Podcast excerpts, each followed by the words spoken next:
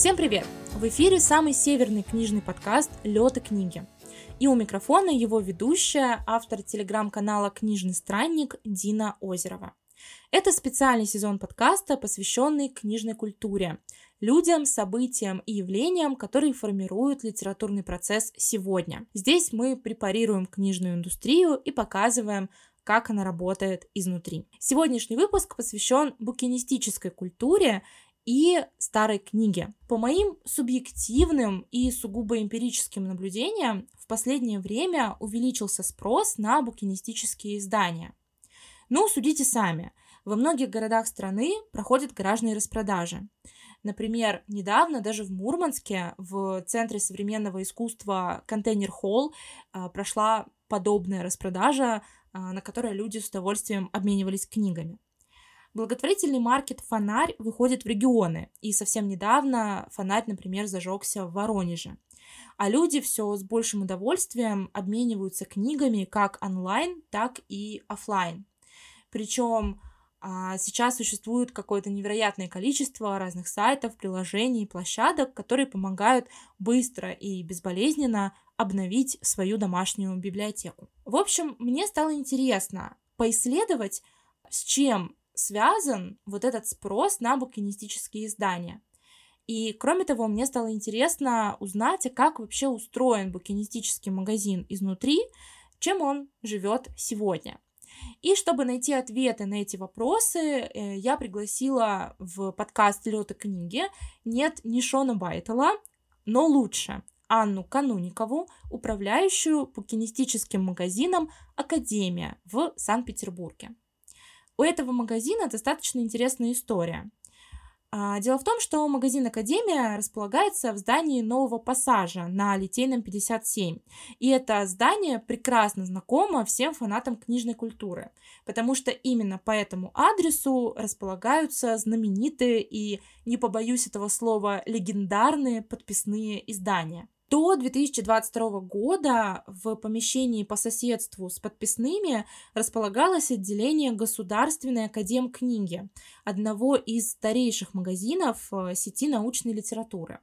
Но, к сожалению, в прошлом году Академ книга была вынуждена закрыться. Но подписные издания решили а, продолжить благое дело Академ книги. Они приобрели помещение на торгах и создали концепцию нового, современного и, не побоюсь этого слова, модного букинистического книжного. Я узнала у Анны, чем живет магазин Академия сегодня, какие интересные истории скрываются за фасадом за таким деликатным и очень аккуратным фасадом этого книжного магазина. И, в общем, наша беседа получилась достаточно теплой и душевной. И я очень рада, что наш разговор состоялся, потому что запись этого подкаста происходила, ну, в общем, под девизом всей моей жизни не благодаря, а вопреки. Дело в том, что запись подкаста переносилась э, несколько раз по независящим от нас условиям и обстоятельствам. Анна записывала этот выпуск буквально в полевых условиях на берегу Финского залива во время фестиваля благотворительного фонда «Антон тут рядом». И поэтому вы сможете услышать в подкасте не только крики чаек, но и отголоски бурлящей жизни Петербурга в конце августа. Ну и, скорее всего, вы сможете услышать мою кошку, которая тоже э, всегда рада передать привет э, слушателям подкаста Лёд и книги. В общем, несмотря на все преграды, мы с Анной прекрасно побеседовали, и я уверена, что этот выпуск вам обязательно понравится. Если это так, то обязательно дайте мне знать, написав комментарий в кастбоксе или в Apple подкастах под этим эпизодом, э, либо приходите в мой телеграм-канал «Книжный странник», чтобы обсудить тему этого выпуска. Ну что, переходим к нашему разговору с Анной.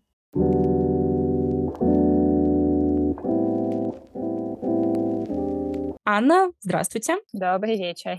Спасибо, что присоединились к подкасту «Лёд и книги». Очень рада вас а, видеть сегодня в гостях у нашего подкаста. Я тоже очень рада. Это мой первый подкаст.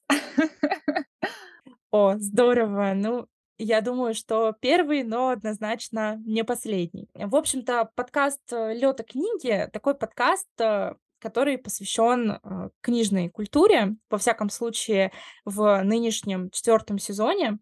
И во втором выпуске э, сезона у меня в гостях э, была Лена Нищерет, моя хорошая подруга, литературный критик и сотрудница книжного магазина «Весь голос». И нашу с ней беседу я начала с такого вопроса. Мне было очень интересно узнать, насколько работа в независимом в таком клубном книжном магазине похожа на сериал «Книжный магазин Блэка». Но вам я хочу задать похожий вопрос, э, но, в общем-то, не совсем такой. Мне интересно, насколько работа в букинистическом магазине похожа на книгу Шона Байтела «Дневник книготорговца». Насколько старина Шон, в общем-то, нам не наврал в своих трудах, в своих текстах? Ну, э, к великому счастью, я читала Байтова и люблю эту книгу. А, но читала я еще, когда работала в подписных, и на самом деле много пересечений и ну, с обычным книжным магазином. Да, любой независимый книжный — это особенное место всегда. Любой независимый букинистический, ну, я только узнаю, что это такое, с одной стороны. С другой стороны, ну, все букинистические магазины, по крайней мере, в Петербурге, э, в целом обладают полностью всеми признаками концепции да, независимого книжного, потому что, э, на мой взгляд, очень важно то, что вот такой каждый книжный всегда отражает людей, которые его открыли, которые в нем работают, которые им занимаются, даже если это один человек или два или три. Э, наверное, да, я замечаю много пересечений, потому что когда вы работаете со старыми книгами, то вы не только там в магазине находитесь, но вы еще и разъезжаете по городам и весям в поисках книг, встречаетесь с владельцами книг, а, с людьми, которые ищут что-то конкретное, с очень большим количеством какой-либо ностальгии, э, любой формы, там что-то из детства, что-то из э, снов, ну, в общем, все что угодно. И, наверное, концентрация каких-то безумных историй, которые только можно представить в книжном, в букинистическом, как будто бы еще более насыщенное. Вот, э, для меня так, по крайней мере. Я вот думаю, что меня всегда тянуло к именно какой-то личной истории, связанной с чтением, Поэтому в старой книге, наверное, я получаю это сполна. И, ну, конечно, люди, которых описывает Шон, мне кажется, это такие архетипы. Я бы, наверное, не апеллировала к его книге семь типов да, людей, которые ходят в книжные, потому что мне кажется, что до семи невозможно как-то сузить, вот, но вспоминаю там какие-то истории, читала, к сожалению, давно, но какие-то отголоски я вспоминаю, когда работаю довольно часто, да, да, так что похоже, и когда-то давно мы написали Байтову письмо. Ого! Или отправили ему открытку. Класс. Мы отправили ему открытку со словами, что парень, ты написал отличную книгу, и она у нас замечательно вообще продается, и ты классный. И э, он нам ответил, пожелал нам удачи и был рад, что вот его книга нашла какой-то отклик. Мы даже очень мечтали, чтобы он э, приехал когда-нибудь, и мы с ним познакомились. Сейчас я желаю этого еще больше. Подумываю написать ему вторую открытку и сказать, Шон, мы открыли букинистический магазин, давай обсудим пару моментов, очень интересно. В целом, работая со старой книгой, начинаешь понимать, что ничего невозможного нет, и все книжники, мне кажется, как люди, которые делают это своей профессией, так и люди, для которых чтение — это неотъемлемая часть жизни, они всегда найдут о чем поговорить, всегда. Да, с этим я полностью согласна. Э, надеюсь, что вскоре мы увидим какой-нибудь э, ваш совместный проект, может быть, даже получится какой-нибудь подкаст совместный э, Шона Байтела и книжного магазина Академия, почему бы нет? Я это себе могу представить спокойно. Да, мне кажется, я тоже. Будем ждать, будем ждать.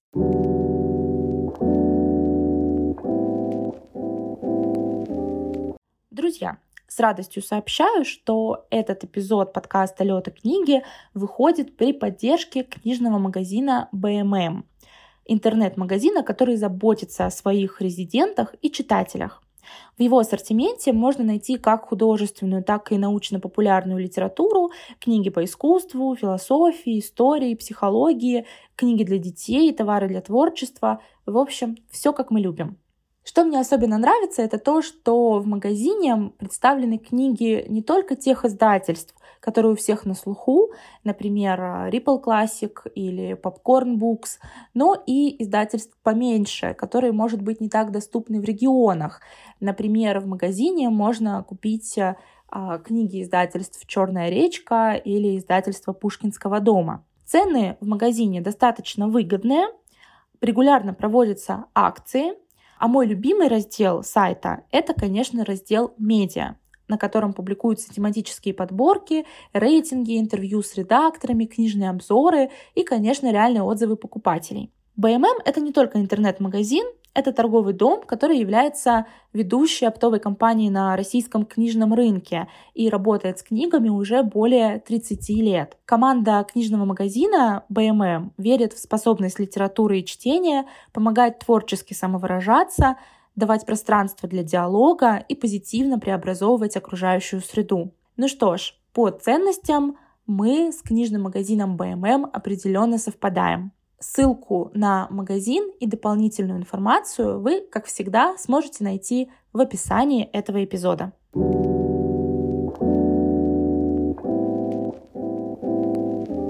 по поводу безумных историй, которые происходят в книжном и каких-то ваших интересных находок, я еще обязательно вас попытаю чуть-чуть попозже, но начать хотела бы с такого вопроса.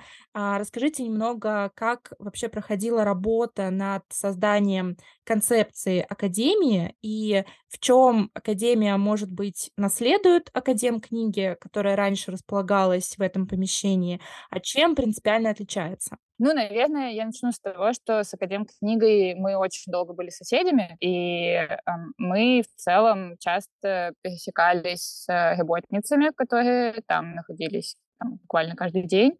Вот, мы часто очень обменивались, э, так сказать, э, людьми.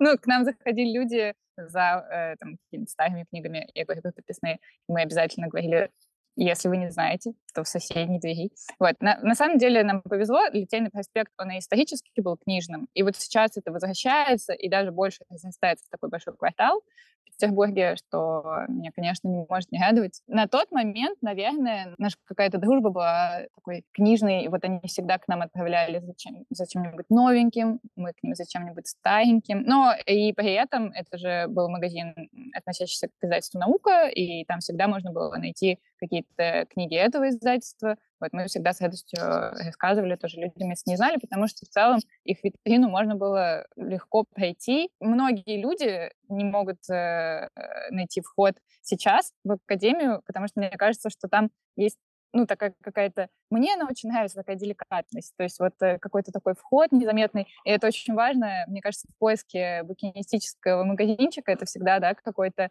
э, подвал или всегда какой-нибудь третий по счету двор. И у Академии книги тоже было такое, ее частенько искали. Но при этом, когда искали подписные, приходили в Академию, э, в Академию книгу, простите, когда искали Академию книгу, приходили к нам. В общем, мы были всегда таким каким-то э, симбиозом. К сожалению, когда в апреле, я помню, я проходила мимо просто двери, я всегда обращала внимание на их витрины, смотрела, что там, потому что вообще-то они классно очень делали витрины, мне всегда очень нравилось такой отдельный вид искусства книжной витрины. Они очень заботливо к этому тоже подходили. А, и я вдруг увидела, что у них есть объявление, что там инвентаризация или что-то такое. И, к сожалению, больше с того момента эта дверь больше не открывалась как магазин. Но для меня это было абсолютным сюрпризом. Я не знала, то они в результате оттуда будут вынуждены уехать.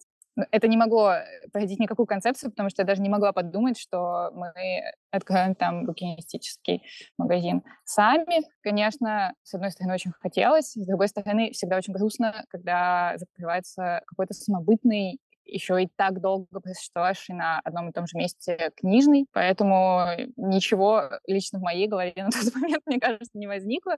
И по прошествии времени я работала, работала, там просто жизнь течет, все меняется. а, стало понятно, что помещение выставить на торги. И, наверное, тут у меня э, появилась какая-то первая мысль у нашей команды в целом, что ну, мы не можем допустить, чтобы там действительно открылось что-то. Это настолько близкое нам место, мы поделены одной стеной, у нас общие там, исторические помещения. И, наверное, тогда просто как ушат воды на меня э, рухнуло, вылилось то, что надо будет обязательно не потерять это место и сохранить его, насколько это возможно. Поэтому, да, действительно было важно сохранить какой-то дух, который там существует уже с 20-х годов, и при этом дать букинистике какой-то новый смысл. Потому что, ну, до этого несколько... Я в целом очень увлеклась букинистической культурой, в частности, Петербурга, потому что в Петербурге довольно много букинистических лавочек. Э, на тот момент, когда я увлеклась, их было больше 30. Это как раз был разгар пандемии, и я тогда подумала, что, о боже мой, всем книжным было тяжело.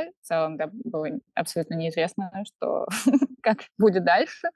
И я подумала, а что же с магазинчиками, которые в целом сложно найти, о них там мало кто знает. И по своему опыту работы в книгах я знаю, что ну, большинство людей не знают даже о том, что там, у книги может закончиться тираж, и ты ее просто не найдешь потом. Не то чтобы это какой-то знак э, прожженного книжника, нет, просто когда твоя работа не книги, то ты просто к этому относишься как к, вот я захотела там что-то прочесть, просто зайду в книжный магазин, возьму, а там почему-то этого нет, а почему-то нет тиража, а как это теперь найти? А потом ты заходишь в интернет и видишь какие-то безумные деньги, например. Что еще классно в букинистике для меня, это то, что если ты заходишь в букинистический магазин, то у тебя, конечно, всегда есть список книг, которые ты там на закладках, да, где-то что-то искал, всегда. Но чаще всего ты уходишь не с этим, а с чем-то, что нашел случайно. Вот. И, например, по моему опыту даже постоянного посещения Академ книги, потому что мы всегда туда ходили, э, было именно классно найти то, не знаю что. И мне очень хотелось это тоже сохранить и стать какими-то ну, более открытыми, больше рассказывать о том, что это такое, откуда эти книги, почему так, почему они так выглядят, что в этом особенного. Как-то я надеюсь, что это все сохранилось. Да, безусловно, я согласна. Мне кажется, каждый, кто испытывал вот это, э, вот эту эйфорию от неожиданной находки в книжном магазине, он сто процентов хочет э, этим чувством поделиться с окружающими, всем рассказать о том, что вот у меня такая потрясающая находка произошла.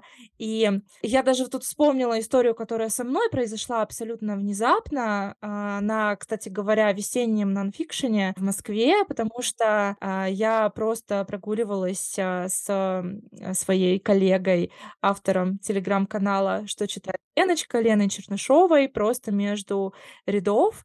И просто мой взгляд случайно зацепился за книжку, которая лежала у меня в списке «Хочу прочитать», по-моему, еще с нулевых, то есть, ну, точно это было больше 10 лет, как бы не такой уж и большой срок, может быть, для кого-то, но я вот все эти, там, 10 лет подсознательно держала в голове, что мне зачем-то эта книжка нужна. Я ее везде вот так вот искала, а, пыталась э, ее обложку где-нибудь заметить, причем, если честно, я даже не помню, чем именно она меня изначально зацепила, но я точно знала, что она мне нужна просто вот обязательно, и я ее увидела, подошла к продавцу, мне сказали, что это вот последняя книга, все тираж уже давно закончился. Просто мы ее вот случайно нашли где-то у нас на складе, решили э, продать, и я поняла, что, ну, как бы это знак, что я не могу сейчас просто уйти, э, не заполучив... Э, ну, для меня это было, конечно, раритетное издание. И вот эти эмоции, которые я тогда испытала, я вот их до сих пор помню, это, конечно, что-то просто неописуемое. Хотела еще такой вопрос задать. Какая была реакция общественности когда стало известно, что вы собираетесь вот преобразовывать э, это пространство, и на месте Академ книги появится Академия. Я даже не помню, вы определились ли мы с названием на тот момент. Мне кажется, что это все так быстро происходило, еще и в новогодний период, поэтому у меня такие немножко спутанные воспоминания, но про реакцию, ну, конечно, я помню, потому что не было, наверное, какого-то переживания, но было ожидание, было интересно, и в целом мы получили очень много поддержки. Вот это, пожалуй, самое важное, что я помню, поддержки и интереса, а что там будет. Мы, конечно, понимали всю важность и всю ответственность, потому что все-таки не хотелось быть да, каким-то просто новым местом, которое вот пришли люди и просто все переделали. Нет, э, нам было действительно важно, и я думаю, что для окружающих это тоже было важно. Там писали, что вот мы надеемся там сохранится вот это или вот это. Это, наверное, когда про дизайн или какое-то именно пространство я могу не очень много сказать, потому что это не был основной фокус моей работы. Вот. Но, например, мы бережно сохранили какие-то вещи, которые там остались, тоже их, э, они, мы ими пользуемся, они продолжают жить. И вот э, очень любим наши часы, которые там тоже теперь у нас стоят и образуют такую связь наверное, времен. Поэтому в основном это какой-то восторг, поддержка и для меня жгучий, но интерес, наверное, более спокойный у людей, которые узнают, что в их городе да, что-то такое сильно поменяется, и интересно, как это будет, страшно, что не понравится. Ну, нам тоже было, конечно, страшно. Вот. Ну и, наверное, забегая вперед, э, сейчас, когда мы уже открыты, очень много людей заходят и говорят, ух ты, как здорово, что вот тут вы так все сделали. Поэтому в целом, наверное, такая какая-то реакция и сохранилась. Ну, это здорово. Конечно, из поддержки, да, э, работается даже, наверное, как-то легче и спокойнее. Конечно, да, конечно.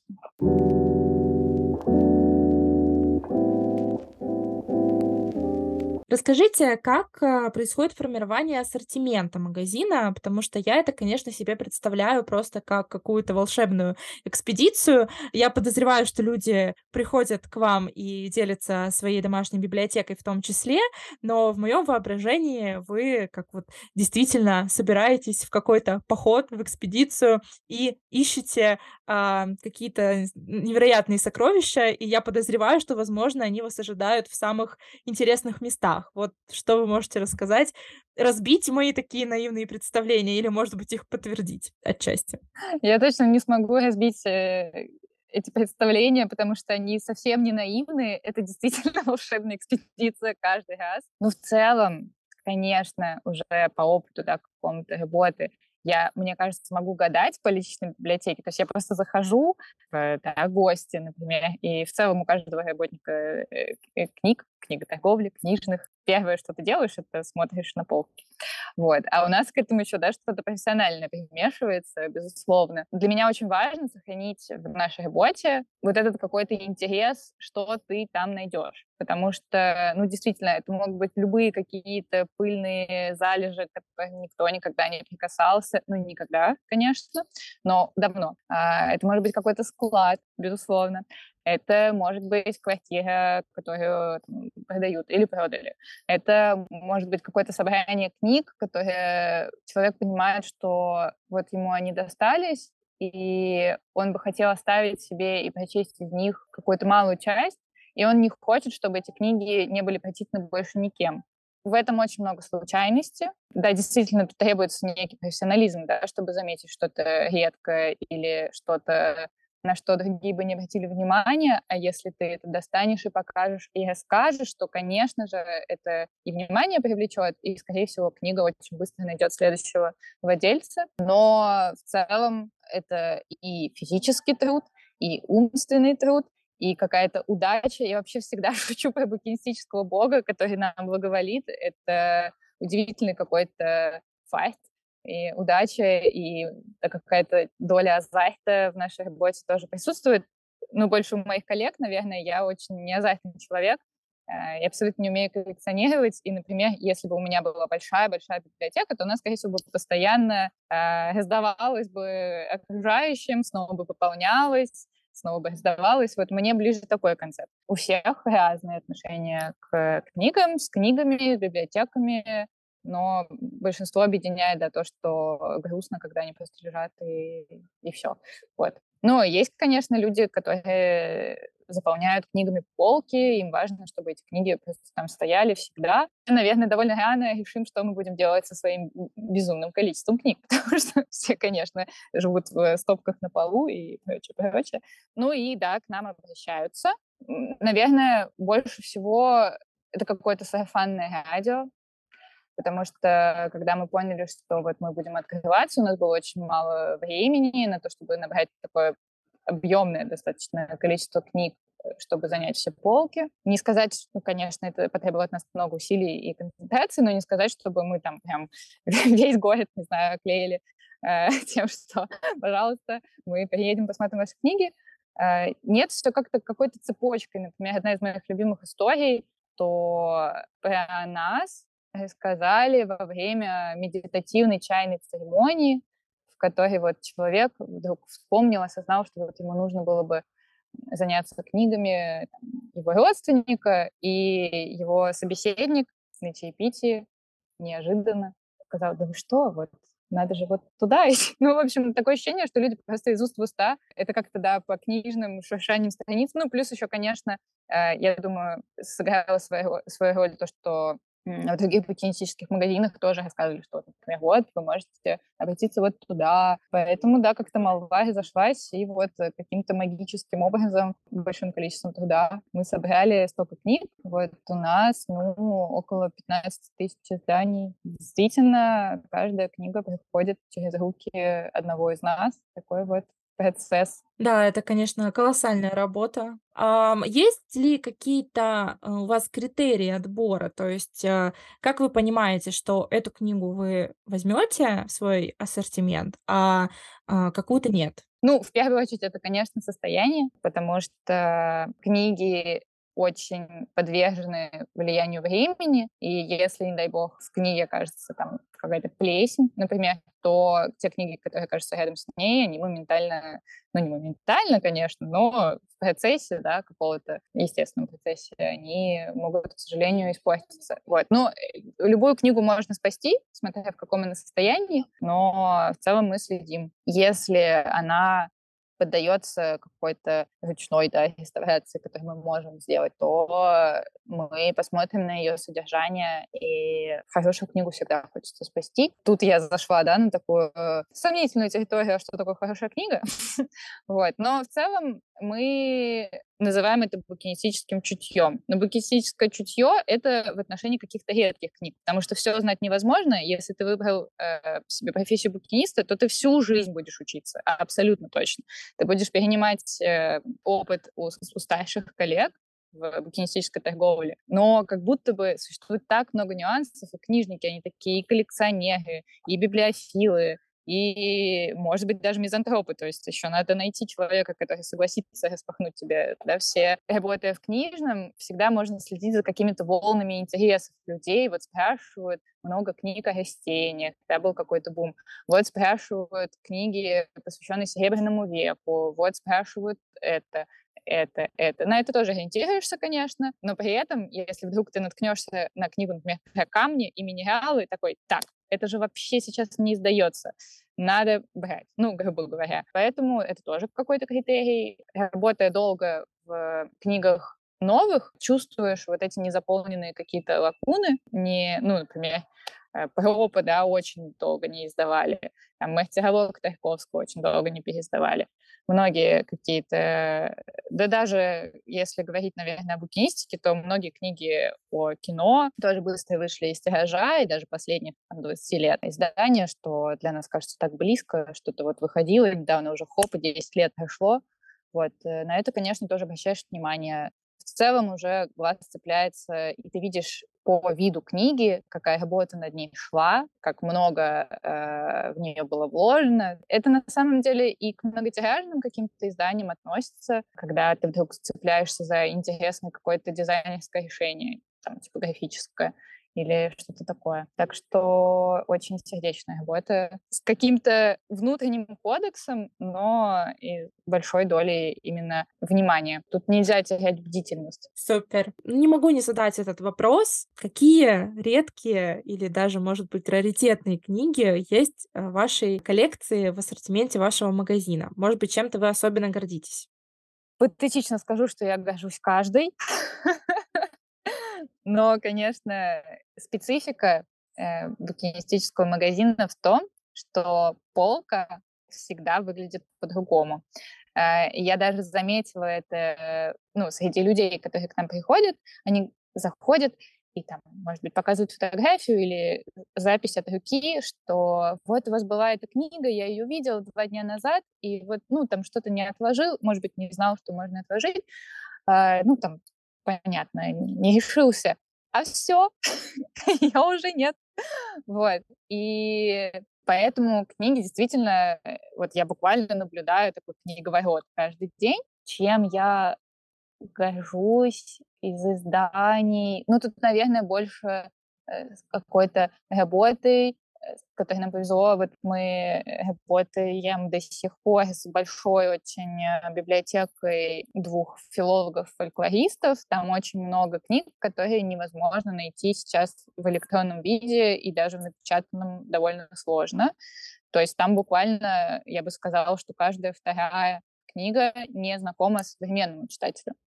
А у нас также в магазине есть стеллаж, который мы писали, редкие книги. И вот в процессе работы мы сами для себя иногда неожиданно находим что-то, что сами никогда не видели или не видели очень-очень давно, восклицаем, бегаем, показываем всем.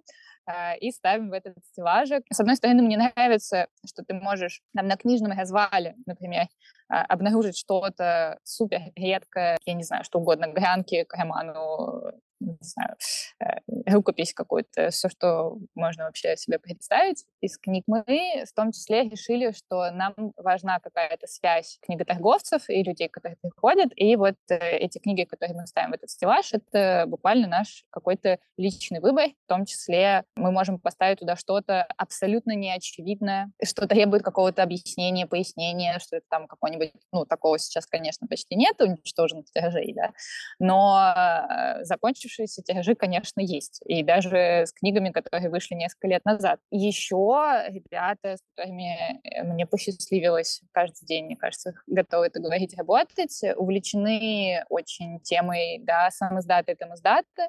И вот мы сейчас уже живем в такое время, когда вот эта вот вся вторая культура, она выходит э, из э, какой-то тени, а, и у нас достаточно большая коллекция, которой я считаю, что действительно ребята могут гордиться. Именно Тамиздата и Самиздата, благодаря и каким-то на самом деле, благодаря безумному, безумно сильному личному интересу к этой теме, вот у нас, мне кажется, целая полка э, таких изданий тоже собрана. Еще э, мы все, так оказалось, увлечены а, книгой художника, так называемый. То есть это книги, которые сделаны вручную, маленькими тиражами. Чаще всего э, это симбиоз чаще поэта, чем прозаика и художника. И они создают такой, как объект искусства. При этом это все еще книга, это все еще носитель информации. И, наверное, в частности, в книге художника это носитель какого-то впечатления, какого-то момента, который э, был вот в жизни этих двух людей или нескольких людей, которые вот встретились и решили что-то создать. Вот. Так что каких-то таких тем книжных, на которых сейчас днем с огнем ничего не сыщешь, букинистики очень много. Все-таки это такой источник. А такой вопрос. Может быть, вы находили что-то необычное внутри книг? Какие-нибудь старые билеты в кино или, или что-то еще? Вот, может быть, была какая-то самая необычная находка, которая вам запомнилась? Это очень здорово, что вы спросили именно сегодня. Э, лирическое отступление. Я сейчас э, записываюсь в таких полевых условиях, потому что мы участвуем в очень классном городском фестивале, э, который устроил фонд «Антон тут рядом».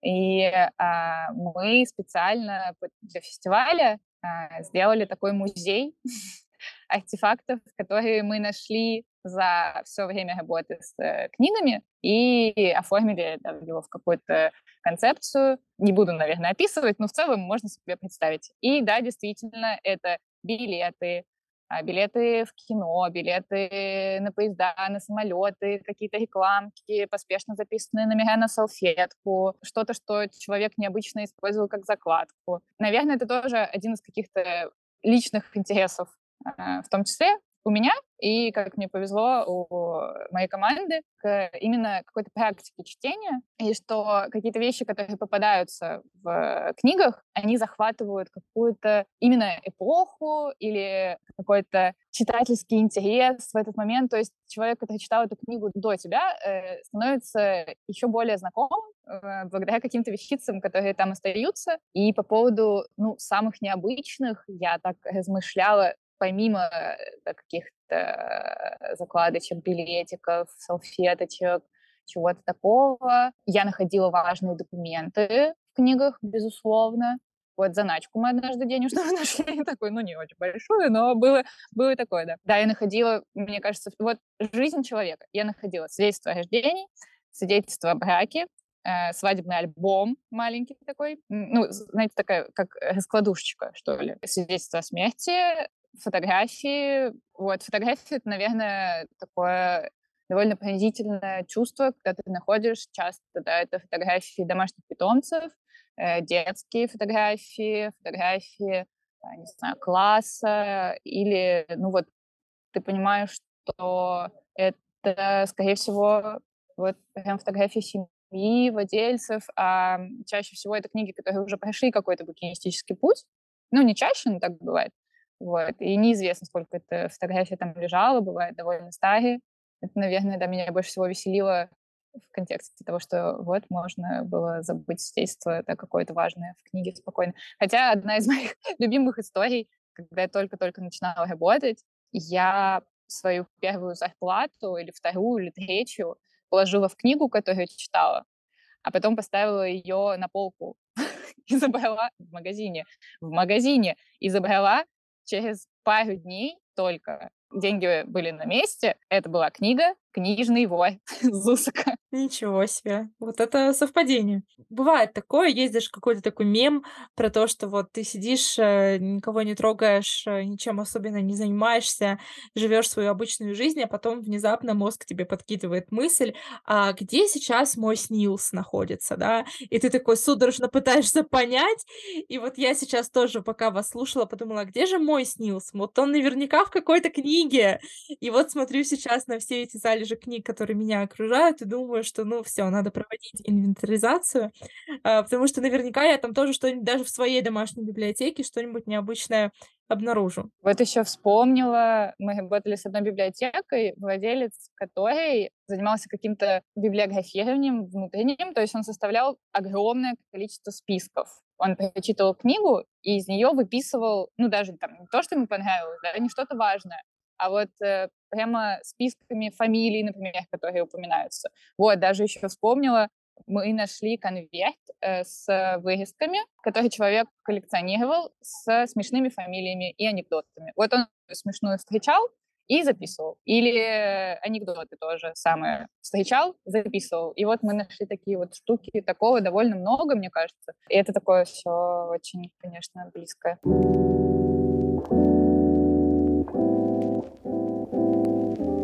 Я предлагаю плавно переходить к такой а философской завершающей части нашего подкаста, потому что я очень люблю своим гостям задавать вопросы, на которых нет ответа, но мы хотя бы начинаем э, такой диалог. И э, я, собственно, когда задумывала вот очередной сезон подкаста «Лёд книги», я вдохновилась как раз-таки разными проявлениями книжной культуры. И вот по моим наблюдениям, букинистическая культура действительно сейчас постепенно становится такой тенденцией, потому что во многих городах э, проходят гаражные распродажи. Даже в моем родном Мурманске, в котором, в принципе, как бы книжная культура, мне кажется, только начинает развиваться, уже они начинают появляться, и в том числе книги там как-то начинают циркулировать между людьми. Благотворительный маркет «Фонарь» выходит в регионы, а люди с огромным удовольствием обмениваются, обмениваются книгами как онлайн, так и офлайн. И онлайн существует очень много разных таких площадок для книгообмена. Вот э, как вы думаете, а с чем это может быть связано? Почему сейчас э, есть такой спрос, постепенно развивающийся именно на букинистику, на вот э, такие старые книги? С одной стороны, я подумала, что это, наверное, просто отражает какой-то новый подход к вещам, ну, к отношению к вещам. А, мне кажется, это во всем, не только в книгах. Какое-то какое-то внимание к жизни вещи, к ее циклу. Но я соглашусь про вот такую экологичность, потому что сейчас действительно много уделяется этому внимания, и в целом экологическая культура у людей становится глубже и как бы осознаннее, люди подходят к потреблению, и в том числе к книгам. Вот, это, конечно, радует. Да, я вспомнила. Это сообщество, мне кажется. Ну, потому что все-таки я не застала тот э, момент, я была совсем маленькой, когда только-только начало появляться свободное книгоиздание и свободные независимые книжные которые, безусловно, влияют. И появилась, да, какая-то возможность общаться, находясь в разных городах. Вот даже мы сейчас с вами просто на тысячи километров друг от друга а, обсуждаем книги. И люди со схожими интересами стали выходить э, на контакт да, с э, другими людьми, знакомиться. И мне кажется, что это тоже отличает э, книгачеев. Это вот какая-то такая любовь поделиться своим читательским опытом и рассказать о нем всем, но при этом большинство, мне кажется, книгачеев довольно интровертные, и они могут, например, написать, что они чувствуют, да, или там вкратце как-то рассказать, но ведь я думаю, что вы меня поймете, ничто так не откроет другого человека, как то, что ему понравится та же книга, что и тебе. Ну, не то чтобы это его не откроет, а вот Конечно, разные ситуации бывают, но когда у вас совпадает вот этот какой-то читательский интерес, и вы вдруг понимаете, что у вас полки там одинаковые, да, например, то вам все, как бы вы начинаете этот обмен бесконечно, потому что вот это мне понравилось, значит, скорее всего, тебе тоже понравится. А вот это там мне не понравилось, но я заметил, что вот там будет то-то и то-то, и, возможно, это привлечет себя. И вот это как-то все, мне кажется, последние десятилетия все взращивалось и взращивалось. И я, конечно, понимаю, что, да, я э, вещаю из какого-то очень книжного круга, потому что так вышло, что это стало моей работой, но я и наблюдала, как этот узкий круг расширяется, расширяется, расширяется, появляется больше каких-то и книжных ярмарок, и книжных местечек, и магазинов, да, у них могут быть разные концепции, и разные какие-то профили, но я всегда видела это плюсом, потому что мне кажется, что самое важное в жизни человека — это умение выстраивать диалог, и с помощью книг это действительно сделать проще с одной стороны, с другой стороны, это такой сложный обмен, который требует от тебя э, вовлеченности и внимания, и таким образом происходит какой-то прогресс. Вот мне кажется, что как-то так это все и случилось. И случается, и, надеюсь, будет продолжать случаться. У меня даже родилась сейчас такая гипотеза, мне кажется, что наш сегодняшний разговор, да, в очередной раз э, доказал, что а, букинистика это не только про книгу, но и про человека, да, про его личную историю. И сейчас, э, мне кажется, что вообще особое внимание уделяется а, личным историям, потому что даже вот популярность автофикшена это доказывает, да, люди как бы заново открыли возможность говорить о себе, о своем внутреннем эмоциональном мире, и возникает интерес у читательской аудитории именно вот к личным историям. И, например, тема исторической памяти, мне кажется, сейчас тоже уже несколько лет как э, на волне вообще популярности среди читателей.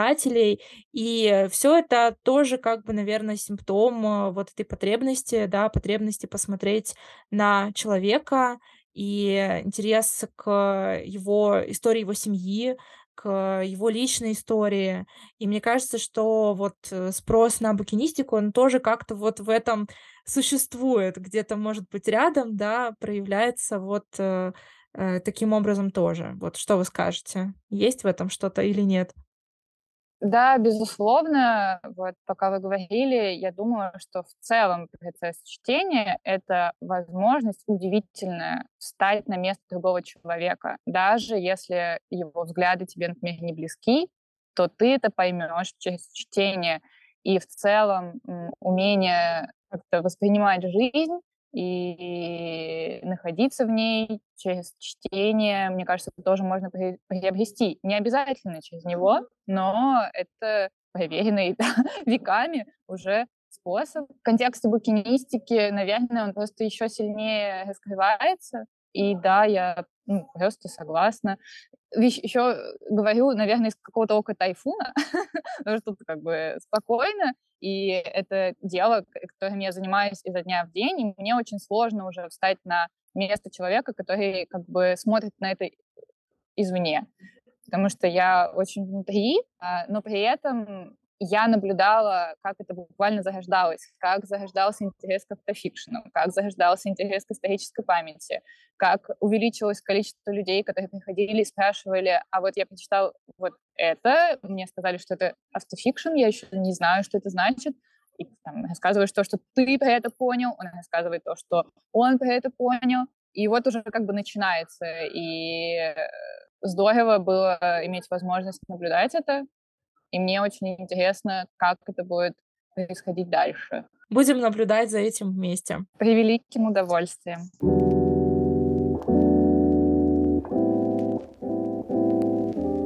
Ну что, вот таким получился этот эпизод. А, спасибо, что послушали его до конца. Буду вам очень благодарна, если вы подпишитесь на мой телеграм-канал «Книжный странник», напишите какой-нибудь хороший отзыв подкасту в Apple подкастах или Кастбоксе, или порекомендуйте подкаст «Лёда книги» своим друзьям и знакомым.